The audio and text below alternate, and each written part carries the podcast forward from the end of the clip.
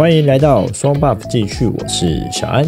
那我们今天要来跟大家分享的是，我最近买了一个很有趣的东西，那就是 Apple Watch Ultra，耶！买了一只最近也蛮热门的智慧运动极限手表。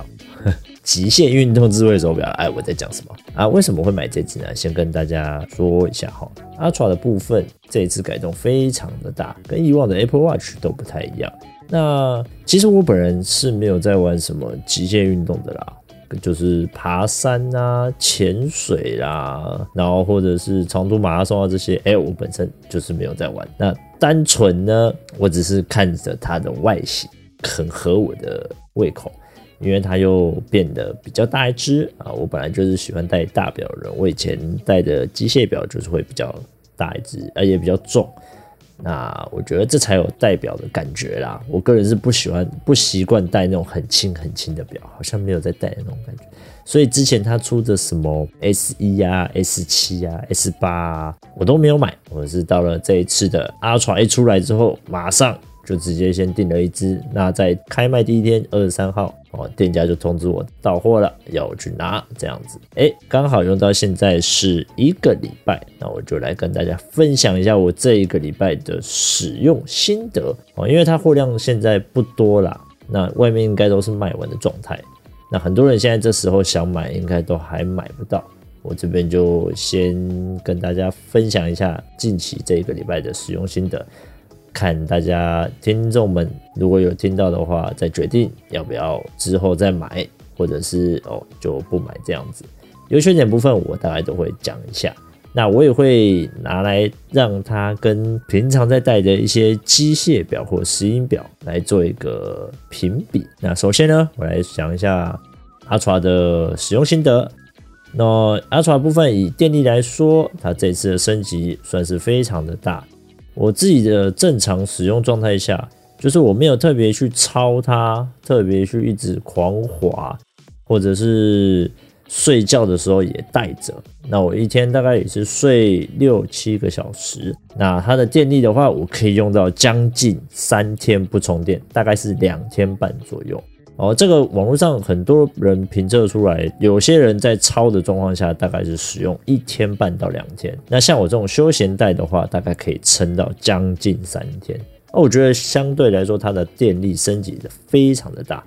那再来我讲的就是它的外观哈，外观的部分它变得很合我的胃口，因为它每个人对外观部分比较不一样啦。那我觉得它的表壳钛金属部分非常的好看。相比以往的上一代 S 七的钛金属板来说，因为它这个外观多了一个框嘛，所以看起来又特别的明显，特别的漂亮。还有就是表背的部分，它设计是全陶瓷，也是相当的优美。那个颜色对比，它不是那种白色，它是有点灰石灰色啊那种感觉，非常的好看，我觉得非常的漂亮。虽然你不会每次去看它表背啦，但是就是爽。好看优美哦，就这样。那它的重量相对呃，一般人家在戴电子表，习惯戴 S 八或者是 Garmin 啊，房间什么智慧型手表这些，就会觉得它比较重，因为它确实会戴起来真的是比这些表稍微再重了一点点，大概是重了将近一倍左右。那因为我之前是戴更重的机械表啊，所以对我来说。那这个部分我是觉得还可以哦，不是什么太大问题。它比我之前那只机械表哦，Omega 的机械表来的轻多了呵呵，所以我可能觉得不是太大问题。那再就是它的表径哈，它表径是四十九毫米的。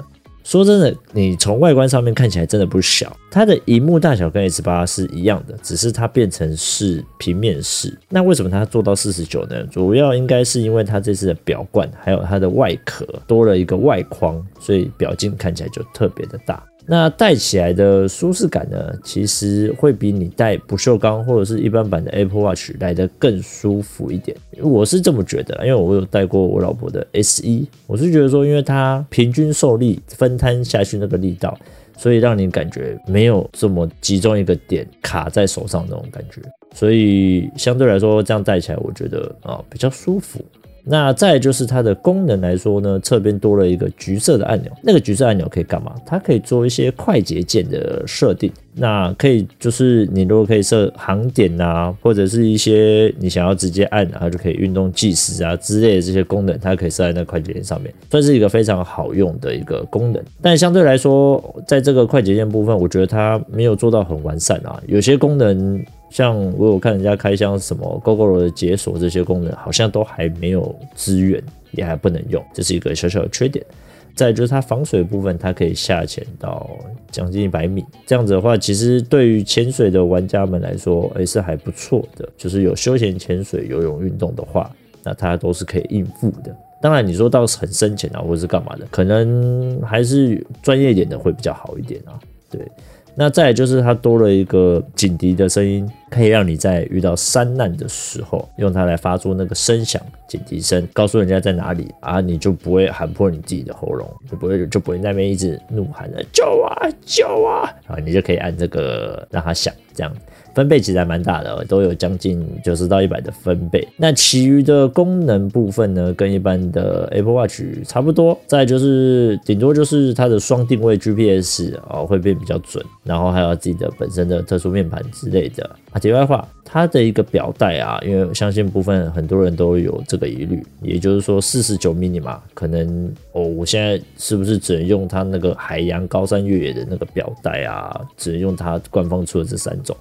以后这些我之前的四四四五的表带都不能用，哎，其实没有，它都是三个通用的，它四十四跟四十五还有四十九 mini 的表带都是通用的，不用担心。如果你这个三个的表带你戴起来觉得哎没有你这么的舒服，也或者是没有这么好看，那你也可以去外面买一些副厂的表带来用，啊，这个是不担心的。如果你是本身有玩潜水爬山的人，我觉得你不妨可以买来玩玩看。它的功能上来说，哎，它这一次有想积极打进这三个部分的玩家。平常如果你是休闲带或者是运动的时候，有在做一些跑步啊，或者是跑马拉松啊，或者是小小小的运动啊之类的，都是可以带的。当然，你也可以选择 S8 啦，因为两个功能其实来说，我个人觉得并不会差异到很大。那如果你只是就是想要休闲带啊这种的，所以其实就是你可以参考一下，不一定说一定要买到 Ultra，因为 Ultra 我觉得，嗯，对于休闲来说。除了电力比较屌以外，还有外观。那其实上休闲玩家戴 S8 可能还是比较适合，因为也比较轻嘛，也比较没那么贵啦。因为它的 Ultra 的定价是二五九，两万五千九，那你 S8 一只也一二九就买得到了，所以等于是你快要两只的价格了，对不对？所以这个价格部分可以也可以参考看啊，这是我。这几天带的一个使用心得啦，可以给各位听众们参考参考。那再来呢，我觉得就可以来讨论一下机械表的部分。如果你之前是像我一样是带机械石英表的话，要不要买来玩呢？有没有让你想换的优势呢？大概优势在哪里？可以大概给各位听众们参考参考。我讲的这些。那我第一个就要讲的就是机械表跟石英表部分，它的优点。机械表、石英表种类很多，外观也多变化，有高档品牌可以撑自己的地位。在有些场合的时候，你可能会比较需要带到这些，比如说劳力士啊、哦欧米伽啊，或者是百达翡丽啊、啊 AP 啊这种牌子的手表。沛纳海啊，然后 Chanel 啊，这种精品表的部分，可能你在一些比较高贵场合的部分，也可以带这些出席，可能会稍微比较好一点点，依你的场合去做跟动嘛。所以如果你有钱的话，也可以两只同时拥有，但是没有什么问题的啊。那。机械表部分跟石英表部分，它真的比较耐潮，尤其是你买这些运动系列的水鬼类的表，通常上山下海它都不会容易死掉，而且也不需要充电哦，你只需要带着它动一动，哦，它就会动了。那石英表部分更棒啦，久久换一次电池，啊又好保养啊，换个电池又便宜，它也不需要什么像机械表那样洗油啊，或是很贵的保养啊之类的，都不用。所以如果你是觉得每天充电很麻烦的人呢，那就不建议买 Apple Watch 了啦，因为它的电力两三天呀，一定得得还是充一下电。那如果再就是说它的石英机械表部分，基本上只要没有严重的破损，或者是刻意的去弄坏它，你要它带着你十年二十年。其实我觉得都不是问题啊，像我自己手上这几只表都戴超过四五年，嗯，可能都比你 Apple Watch 寿命还要来得长。对，那缺点部分，机械表的话，它不戴就会停掉，这是机械表一个缺点。依照它的品牌的不同，它的保养的费用也会不一样。如果是你比较买高贵一点的品牌，要做到洗油的话。价格也会相对的比较高，这是我对于机械表的部分。再就是哦，它可能售价哎真的比较贵。如果你要买到很屌的十几二十万、三十三十万、四十万都有可能。你用这个方式去换算评比 Apple Watch 的话，那其实算下来那个折旧也差不多啦。可是手表机械表部分，如果你买高级一点品牌，搞不好不会折，对不对？也就是也可以给各位参考一下。那再来呢，我就要说 Apple Watch 它的一个优缺点。Apple Watch 的部分优点，就我目前这样使用下来，优点的话大概就是可以跟你的手机联动，及时看讯息啦，或者是手机不在身边的时候，你可以用手表来接听电话。然后表盘还可以每天设定啊，自己去设定你的表盘是要长什么样子啦，或者是你要每天换一个表盘，开开心心，然后每天换一张照片也是可以的啦，没什么问题。那心率的部分呢，它也可以随时。侦测血氧部分也都是没有问题的。那反而还有方便，就是指南针的部分都可以使用。简单来说，你就想象手表就是一只简单的小型智慧型手机，戴在手上的概念，它非常的方便哦。你还可以行动支付。哦，随时在外面都可以消费，那这个是机械表还没有办法做到。缺点的话，我觉得大概就是每两天一两天就要充一次电，这个就是比较麻烦的地方。那电池可能也撑不了太久，还有就是当机死机的问题，以及触控功能会挂掉的问题。所以这种资源手表，嗯，目前我这样看起来，平均寿命大概都是两三年，可能就要换一支，不然你的电池可能就会挂掉，或者是触控啊出了一些问题，然后按按键的部分啊，可能也会出了一些问题，大概是这样。那我在想，Ultra 部分，嗯，如果你是休闲带的话，应该是可以撑比较久啦，因为电池消耗的速度也会相对比较慢一点，它电池本身容量也就比较大。